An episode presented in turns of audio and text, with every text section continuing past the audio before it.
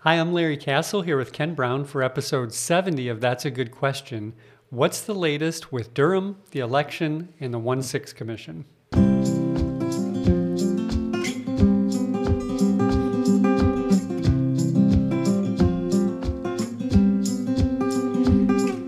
Welcome. Today we are going to uh, discuss some recent events, and uh, we're going to use as our kind of our starting point the question what's the latest with Durham, the election, and the 1 6 Commission? And so that's kind of some topics we've been discussing uh, here and there over the last many months.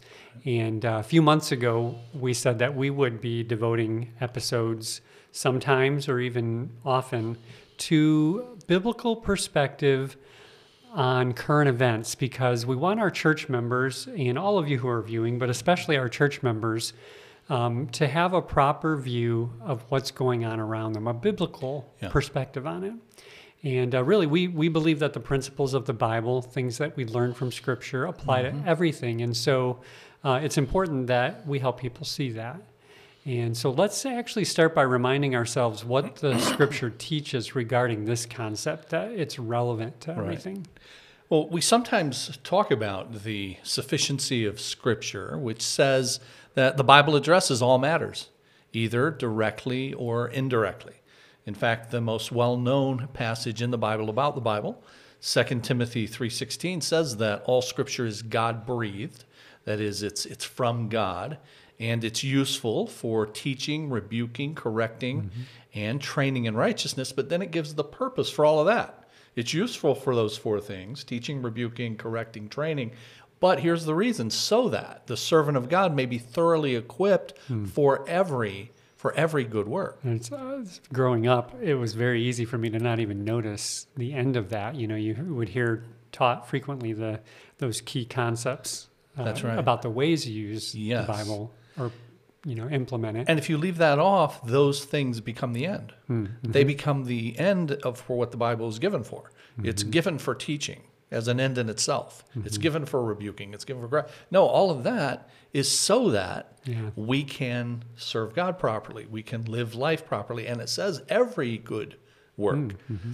But the Bible does not address everything directly. But often it's indirectly through principles that can be applied to our situations. So the range of subject matter to which the Bible may be applied is really unlimited. Uh, Cornelius Van Til, that's a late theologian that some of us are familiar with, had to become familiar with in uh, Bible college and seminary, but a brilliant guy. And he said there's a sense in which Scripture speaks of everything. And he went on to say this We do not mean that it speaks of football games or atoms, etc., directly, but we do mean it speaks of everything either directly or indirectly. It tells us not only of the Christ and his work, but it also tells us who God is and whence the universe has come. It gives us a philosophy of history as well as history. Hmm. Moreover, the information on these subjects is woven into an inextricable whole. It is only if you reject the Bible as the Word of God that you can separate its so called religious and moral instruction, you know, things just for Sunday and Sunday school, mm-hmm. from what it says about things like the, the physical universe. So that's Van Til commenting on this idea that the Bible addresses everything, either in precept or principle, directly or indirectly, including, of course, current events. Yeah. And uh, one of the biblical issues that we've been concerned about, talking about biblical principle, uh, is uh, that, and it affects uh, some of what we see happening here in the last few years. Yes. Um, the topic is that of structure. Yeah.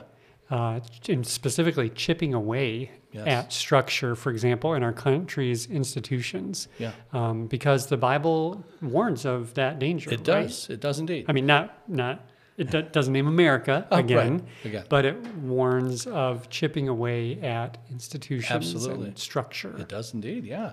You know, Psalm 11, Psalm 11 and verse 3 says, When the foundations are destroyed, what can the righteous do? When the foundations are destroyed. And that's what we're talking about here with the structure and the chipping away uh, Yeah. at the structure, you say. So the expositor's Bible commentary says that foundations in that passage refers to the order of society, to the established institutions, the social and civil order of the community. So when we Christians who believe that those things, those things being things like family and things like community and things like government, these are foundational, structural things. When we see those being attacked, then we should be concerned. We should do what we can to warn against further erosion hmm. of those things, including, like I said, family, government, society as a whole, the institutional church as, as well. Mm-hmm. So, you know, with regard to government and its responsibility to ensure that justice is served, when we see that not happening, that's a chipping chipping away. And that brings us to what you said in the title then. What happened with Durham this week? Yeah, yeah. I'll remind our listeners that um, two months ago we talked about John Durham and his investigation into the origins of the Russia investigation. Right. Uh, and uh, the Trump campaign a few years ago. In fact, uh, Durham's been investigating that for over two years Yes. now. Yes.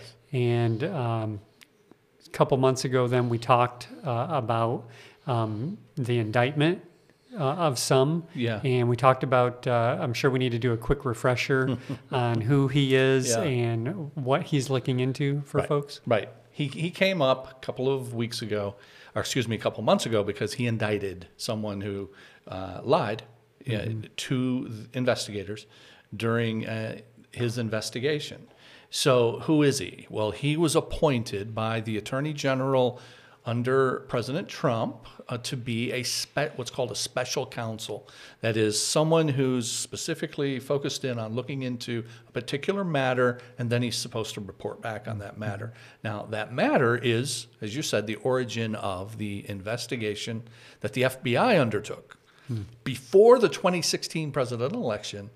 Uh, and whether or not that investigation was proper to even to even get into. That can that can be tricky understanding what we're talking about there because he's investigating the source of an investigation. That's exactly right. The origin of the investigation. Okay. So he's been looking into that for over two two years, and um, until you know just recently, he had really come up with very little directly to to what it is he's investigating. But this past week, he came up with something important and actually troubling that we'll talk about in, in just a bit. But first, this issue of whether the FBI should have ever looked into the Russians and their attempts to influence the Trump campaign, that's an issue that was, has already been looked into thoroughly by the Department of Justice. And the Department of Justice is what they call Inspector General. Every department in the federal government Department of Labor, Department of Agriculture, Department of the Interior, all the departments, Department of Treasury, Department of Justice, they all have someone uh, appointed called the Inspector General for that area. And we actually have an ins- uh, inspector whistleblower law that involves the inspector general. So that if someone sees something going wrong in the federal government, in their department, an employee, hmm. they don't have to sweep it under the rug for fear of reprisal.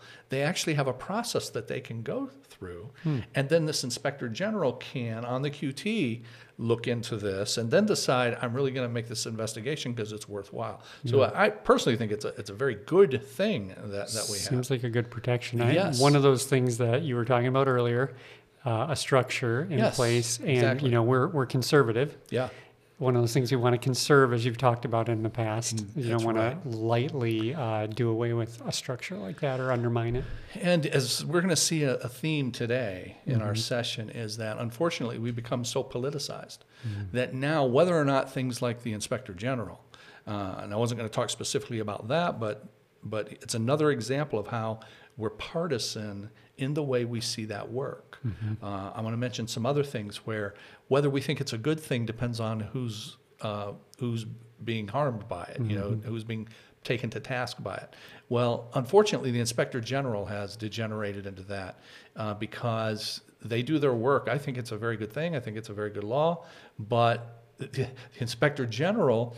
Especially the one for the Department of Justice has been denounced by Republicans because he looked into some of the things that they were sure were uh, at, at um, that were in error that he should have invest, eh, determined. Well, his investigation didn't find what they wanted, and so they denounced they denounced him. So this idea of whether there should have been a Russian investigation to begin with has already been looked into by the Inspector General for the Department of Justice, and he concluded that the investigation was, and this is the phrase he used, properly predicated. That hmm. is, hmm. there was good reason to look into it because there was evidence that, in fact, Russia was trying to influence our election through the Trump campaign, actually wanting Trump to win. So he comes to that conclusion. The Attorney General, though, at the time, William Barr, didn't like that answer. So he appointed his own guy, Durham, enter John Durham, to do his own investigation, a special counsel to look into this really again. Now, what he came up with, though, this past week is interesting because he indicted a Russian who was feeding information to a guy named Christopher Steele. Hmm. And Steele put it in a report, and he gave that report to the FBI. Okay, so so the Russian is giving him information to another guy, Steele, Yeah. and he gives the information to the FBI. Yeah. So can you explain then what's the problem? What's the problem with that? Well, there's a few things. Steele was hired by a firm that was working with, all right, wait for it, the Hillary Clinton campaign. Ah, And the Russian guy who was feeding him information was himself getting information from somebody in the Clinton campaign. okay. So you have the Clinton campaign campaign trying to exploit the many contacts that the Trump people had with Russians by feeding that to the FBI. Okay. Uh, I mean, I can see someone sitting and listening to this. All right, this just sounds like politics, right? You've you got one side digging up dirt on their opponent Yeah. and Yeah. flinging it out in the public. True. That's true. And and that is what goes on unfortunately in politics. So you could just you could just leave it at that and say that's a dirty game. Mm-hmm. But when uh, Durham has asked this Russian with whom he was working and where he was getting his information, he lied about it multiple times. Mm-hmm. He lied to federal investigators because he did not want what they were up to being uncovered. Hmm. So, the Russian has been indicted on five counts of lying to investigators about what he was doing, in particular, who he was doing it with.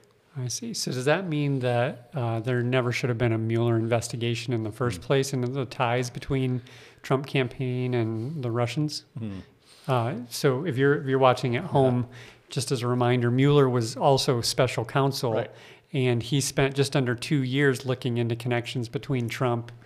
Trump campaign, Campaign, right. and the Russians, and we talked about this. He found a boatload. Right. You know, we talked about in one of our episodes how he, uh, many Trump campaign officials were not only indicted but convicted Correct. of lying, of obstruction, and uh, also several Russians as well. Yep. And but you know the Trump people they got their pardons Yep. because the president, uh, you know, in order for cooper in exchange for cooperation, Yeah. uh, maybe I'm reading in a little there, but uh, didn't you know the Russians uh, uh, didn't need to cooperate with Mueller since Trump wasn't going to be handing out pardons to them, right? That well, the Russians, you know, couldn't be. Ex- they weren't going to be extradited. Russia wasn't going to send them over here to to face trial anyway. So they're indicted, but they're over in Russia. Uh, but Didn't need a pardon. Here didn't need a pardon. Yeah. But you got these Americans who needed them.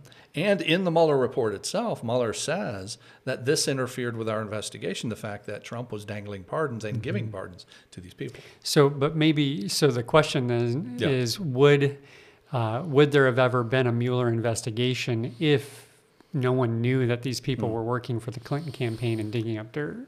Well, that too. It's an excellent question. It's the right one. Anybody that's still listening to us would- would- We lost would- him when we said asking it. investigation of an investigation. Probably so.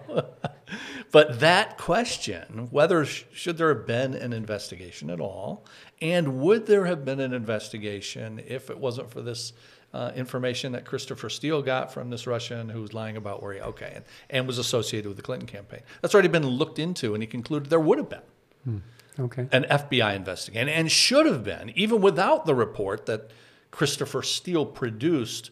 And that report has been called for years now the, the Steele dossier. Wow, the Steele dossier. Sounds Fancy like a, name for a report. 007 It- movie. yes, exactly.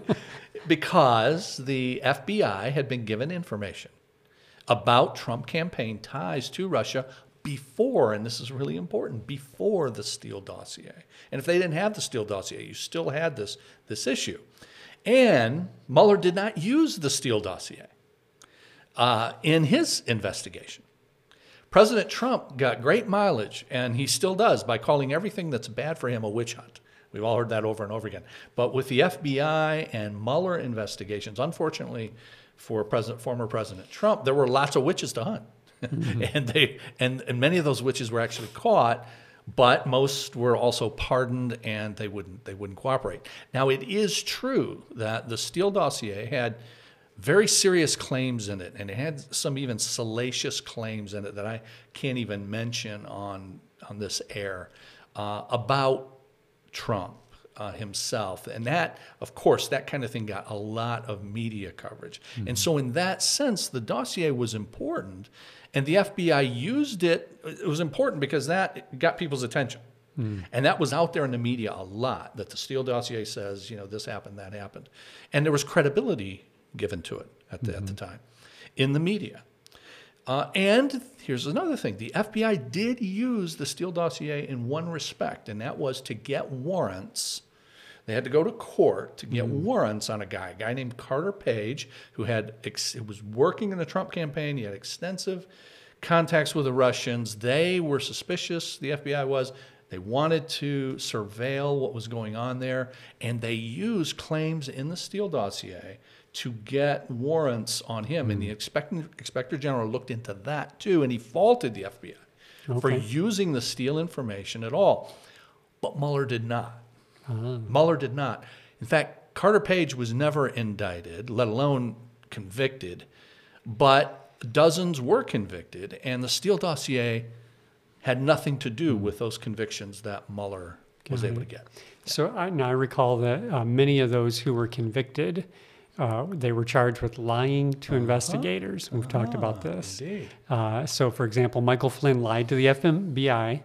Uh, he was convicted, but he also becomes a martyr Uh-huh. Yep. to many people because they claim that you know he was mistreated. The FBI tricked him into lying. Mm-hmm. Yes, that's the claim. Multiple people lied to investigators, but the claim is they were tricked. And in any case, lying is just what I learned this phrase through all of this, you know? It's just a process crime. Yeah, I remember you bringing that up. Yeah. Process crime. Uh-huh. Uh, that, that was an interesting discussion we had in a previous Yes, episode. right. So, this Russian guy now who lied to Durham's investigators, then, if we're being consistent, Yes, right? Yes. It's no big deal. Right. He's guilty of a Right. process crime. And there's the problem, Yeah. right? Yeah. Because our view of justice, as I said earlier, friends, cannot be seen through a political lens. Otherwise, we're, we're chipping the foundation out from under our own feet. And the Bible warns against Yeah. that. Okay, that's why we care about it. It cannot be that when the guys on my team do it, it's just a process crime. Mm-hmm. But when the other team does it, it's, it's the unpardonable sin. Right. And that's what you're going to have right now. So you, you just mark my words right now. We, we don't have, this is a nonprofit I am organization. prophesying. I am prophesying right now that this just came out, and in the weeks and the months ahead, conservative media is going to blow up, just blow up with the fact that Durham has got this guy lying and his con- to cover up his connection to the dossier mm-hmm. and the Clinton campaign. Now, that's a story in its own right. That's the of politics and they got and what they were trying to do and all of that. But again, that does not affect what Mueller found in courts of law that you can read. It's a 500-page report. I keep telling mm-hmm. people to mm-hmm. to do that. So this this lack of even-handedness is really a problem. Yet this is the way so many people look at things rather than looking at it from a biblical perspective. And the fact that God frequently condemns in Scripture the perversion of justice mm-hmm. because it's so dangerous to a society. Even Christian people have now sunk to a depth that minimizes lying under oath, if you can believe that as, you know, no big deal. In, in contrast to, I remember growing up, the big deal we made about Bill Clinton lying under oath. Aha, I mean, something? it He should be impeached, removed from office, drawn Yeah. and quartered. Oh, yeah, all of that, right. Yeah. So what we should do instead is condemn every single undermining of the justice system. Mm-hmm. And honesty is a requirement of any system of justice. And that's why we make a big deal in the justice system, as well we should, of taking a solemn oath mm-hmm. that you promise to tell the truth, the whole truth, nothing but the truth. That's why Jesus said that your word should be so good that you actually don't need an oath. Mm-hmm. We are people of truth, and we should speak it no matter who needs to hear it. Mm. And we should condemn falsehood no matter who commits it. But you have lots of people who have no integrity right now, frankly, on lying to the FBI with this new Durham indictment because they've spent mm-hmm. years saying it's no big deal when it was people on their team doing it. For my part, I hope that Durham uncovers every single person who has lied or engaged in, in any wrongdoing because justice is mm-hmm. foundational mm-hmm. for our society, and without it, our system cannot stand. Yeah. So no institution, not even the church, can be maintained without structural integrity, is what we're saying. Right? And we talk we talk often about you, you know you and I have decisions to make around work. here. That's right. We talk about the, a particular decision, how it will not just what do we think about this decision, but how will it affect ministry overall? Mm-hmm. Uh, how will it affect the structure of what we do? And and that's the difference between leading something where you have to look at it from a vantage point that is perched at the top. You know, as we have to lead as we lead a church and we have that privilege, but that means you have uh, you know, if you want to use an org chart, that means you have a vantage point that sees more of the field. You see more of the structure. And you have folks serving faithfully in pieces of the structure. Yeah. Sometimes you don't necessarily see everything and how that fits together. I mean, that's fine. People are in leadership to do that very thing. But we have to then take into consideration how one decision we make over here and how it affects every everything else. That's what we mean by the structural integrity. And if you start chipping away, mm-hmm. you know, in one area of those things that undergird society, now you are playing a very, very dangerous game. We are playing politics with justice, mm. and we're undermining then a key gift of God's common grace to us. Yeah, very important. Well, well Hmm. said. Good way to say that. Uh, so the justice system's not only uh, not it's not the only area I should say Mm-hmm. where this is happening. It's also happening, and one of the other topics we raise in the title of today's episode, the electoral process. Mm-hmm. Court after court has rejected the claims of a stolen election last year Right. um, some of the attorneys who have gone, uh, you know, who made these claims have gone to court and they have had their law licenses suspended, like Giuliani. Yep. Uh, just two days ago, none other than Sidney released the Kraken Powell. Oh boy. Oh, boy. Uh, was before a committee of the Texas bar to take, you know, to take responsibility for her actions and all of this, and she might get disciplined Mm-hmm. as well. So state after state, they've done recounts, uh, audits, including here in Michigan, Yep. but still no proof of a stolen election. Right. So now we have Republicans, you know, a state legislature passing laws to make elections more secure, even though there's no, not really any proof that they were insecure. Right. But related to all that, then, we had elections in some states this past week. Hmm. And oddly enough, there I don't I haven't heard any claims of fraud, have Isn't you? that something? And that was days ago. That was Tuesday, right? Yeah, It was, I mean, it was just election day. crickets on that. Crickets, right. Well, Republicans did pretty well in those elections. Ah. So what what's to complain about? Gotcha. So here's another deal where you know you complain about it one way, but you don't complain about it another way. You know, Mm-hmm. Yeah, I just mean, like with to the line- listen to listen a couple months ago, you'd think Oh. there's no hope of having a fair election in America. No, Yeah. no. So you, you, you see what we mean by fair then. We mean by fair Mm-hmm. We how it comes out. Yeah. So just like the lying to federal investigators, it appears it only matters if you're on the losing end. So Mm-hmm. th- consider the presidential election last year. Uh, Biden wins 51% to 47%. Trump loses 47 to, to 51, four percentage points. That's actually a pretty healthy margin of, of, of victory. It's not certainly not a razor thin victory, but it was so close that it required all the protests and all the court cases, and all the new laws that, that we've seen. Now, I, also, I understand that some states were indeed quite close. But this past Tuesday's gubernatorial uh, election in Virginia, which everybody was watching, the Republican wins 51 to, to 40 to 48. So he wins by a little bit less than Biden won by. Biden won by a bit more, Mm-hmm. right? Mm-hmm. And no one says anything about the need for a recount or for a stolen election. Yeah, you know, I just I shared with you and the other pastors here today uh, a message by a, a guy from Logos Software, Mark Ward. Hmm. He talks about this kind of thing hmm. related to what you're saying uh, in that message about um, trying to represent your opponent in its best light. Yes. Uh, you know, trying to identify the strongest points of the opposition so that you have credibility then when you do disagree. Yes, that's Yeah. right. And you know, I, and we're trying to do that. I don't claim I always succeed, and I'm happy to be called out when I don't. But Mm-hmm. you're right, and Mark Ward is right that that is what we need to do. That our own integrity requires that. So when we go through these things, I do try to say, "Hey, Durham found things, okay, Yeah. and and and those things ought to be prosecuted." Mm-hmm. And so I want to be able to say, I don't care on which side it happens. Somebody lies. If it's Bill Clinton lying, then. To, to investigators, then he ought to be held accountable, and everybody else ought Yeah, to. and and for our part, you know, here as two conservatives, Yeah. we take special attention when there's an inconsistency there on the part of Yes. our side because we're trying to do that, trying to take responsibility, trying to be credible. And we of all people, sorry but we of all people ought to do that for what you said earlier. Mm-hmm. That's what conservative means. You're trying to conserve the, Yeah. the institutions. Exactly. Yeah. So these results then uh, in the gubernatorial Yeah. election uh, from Tuesday, what do they mean for Hmm. the next, you know, the elections next year, maybe 2024? Yeah. Probably not a, a whole lot, but you know the chattering class needs something to talk about, and so they, Is that the news? Is that the news anchors, the uh-huh. chattering class? they've got to come up with something, and so this is a great thing for them to talk about and try to make connections to, mm-hmm. and all of that. So they always make these elections that happen in the first year of a presidency. Yeah. And, and let me just stop and think about the first year of a presidency elections. Those are actually quite unusual because the, as you, you all know, presidential elections take place in an even uh, numbered year.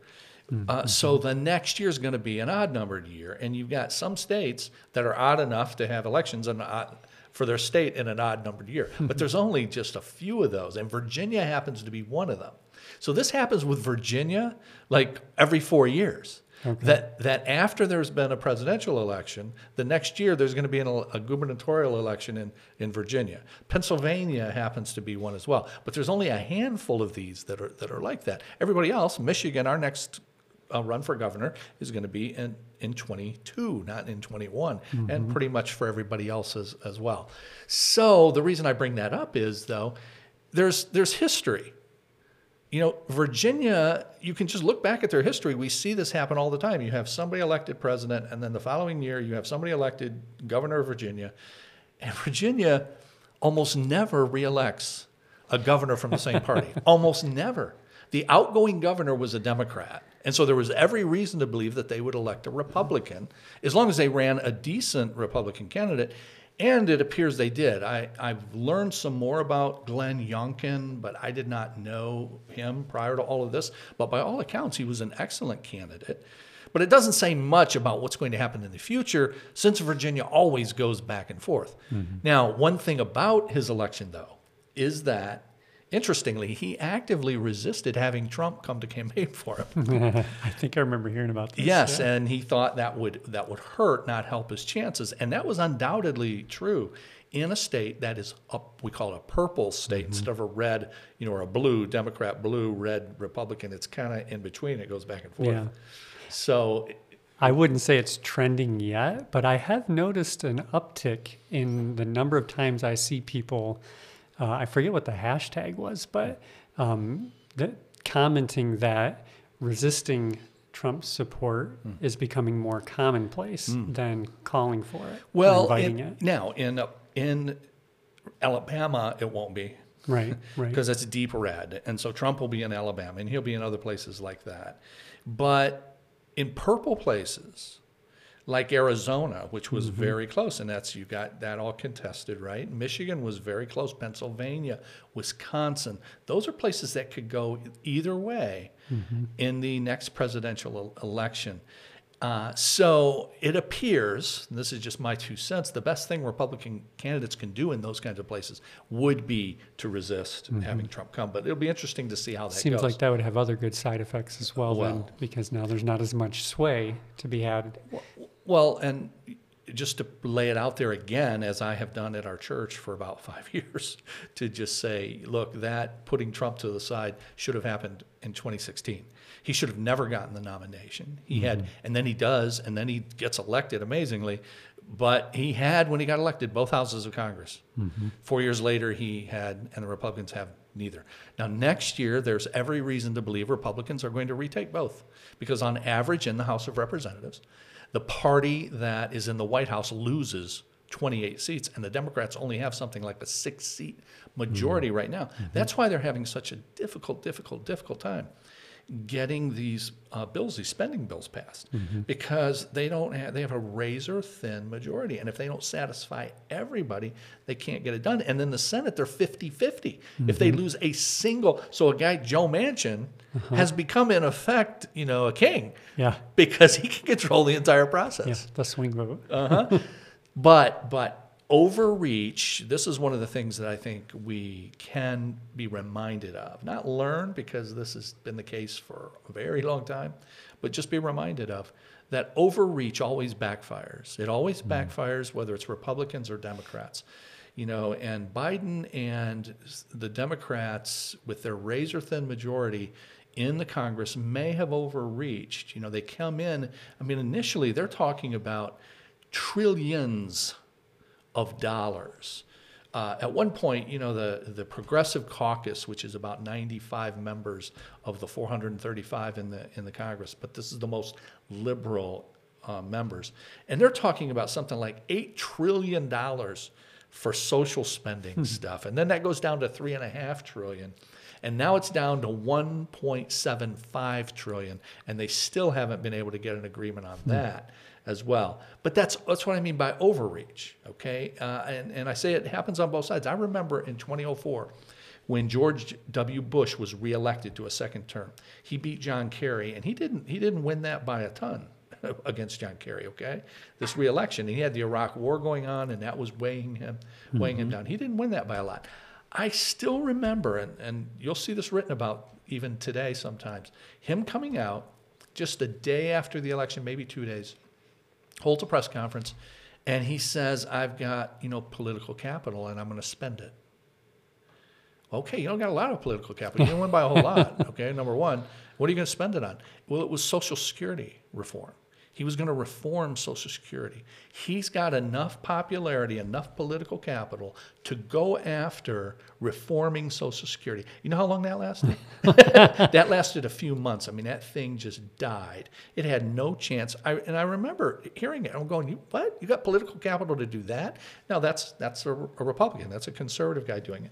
But it doesn't matter who it is. You know, you overreach, there will be a backlash. You take Obama. Obama comes in in, mm. in 2008. Now he won by a lot. He beat McCain by a good bit.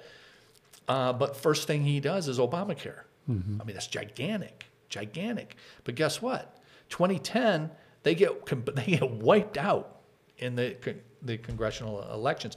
And in 2012, he did win re-election, but barely, barely against Romney.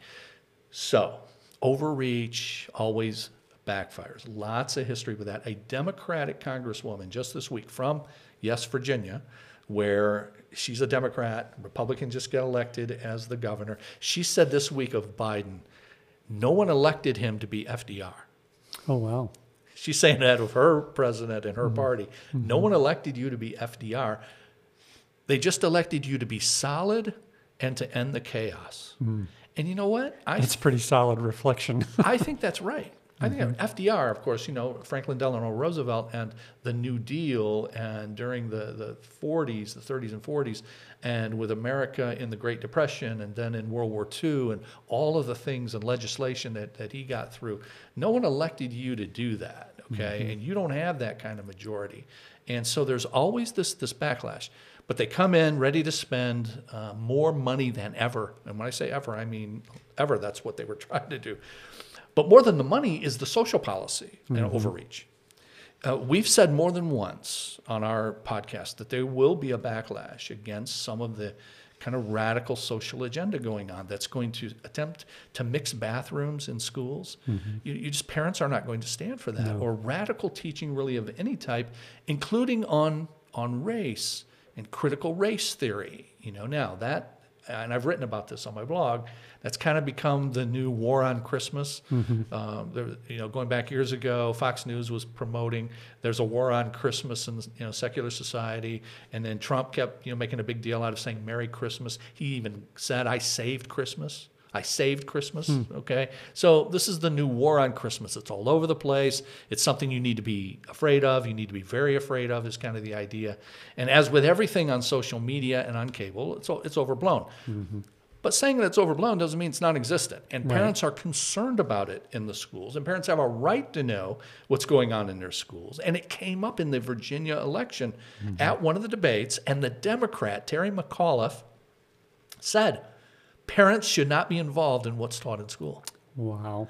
He, he, well, okay. He never recovered from that, and it's a good thing that he never recovered from that. But as you know, you wig out about where the country's headed. Remember that to every action there's a reaction.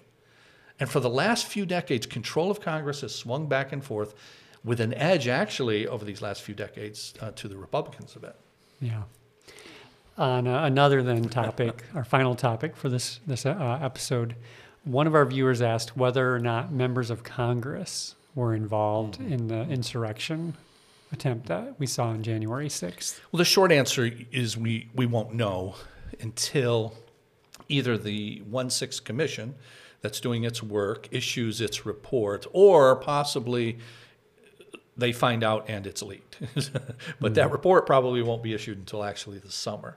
So we won't know for sure until one of those two things happens. But I believe there is good reason to think some were because they were communicating. We do know this. Some members of Congress were communicating with radical right groups in the weeks and days before the riot. Some were even giving tours of the building just days before. Now, I, I'm going to caution here. I don't know this, so please understand. I don't know this. I suspect this. I suspect that one of the things that's going to come out is that there, uh, there were uh, plans given to some of the rioters about where to go in the building. Not just where to go inside the building, how to get inside the building, which windows, because it turns out in the Capitol there were some windows that were secured and some that were not, some that were reinforced and some that were not. So that'll be interesting to see see where that goes. So, uh, but I think I find it interesting and concerning that so many in Congress are vehemently opposed to finding out what happened. Mm-hmm. and that makes me suspicious that, in fact, some indeed are guilty. But on this topic of our structure holding together and how important that is, this event that took place on January the 6th is enormously, enormously, friends, dangerous.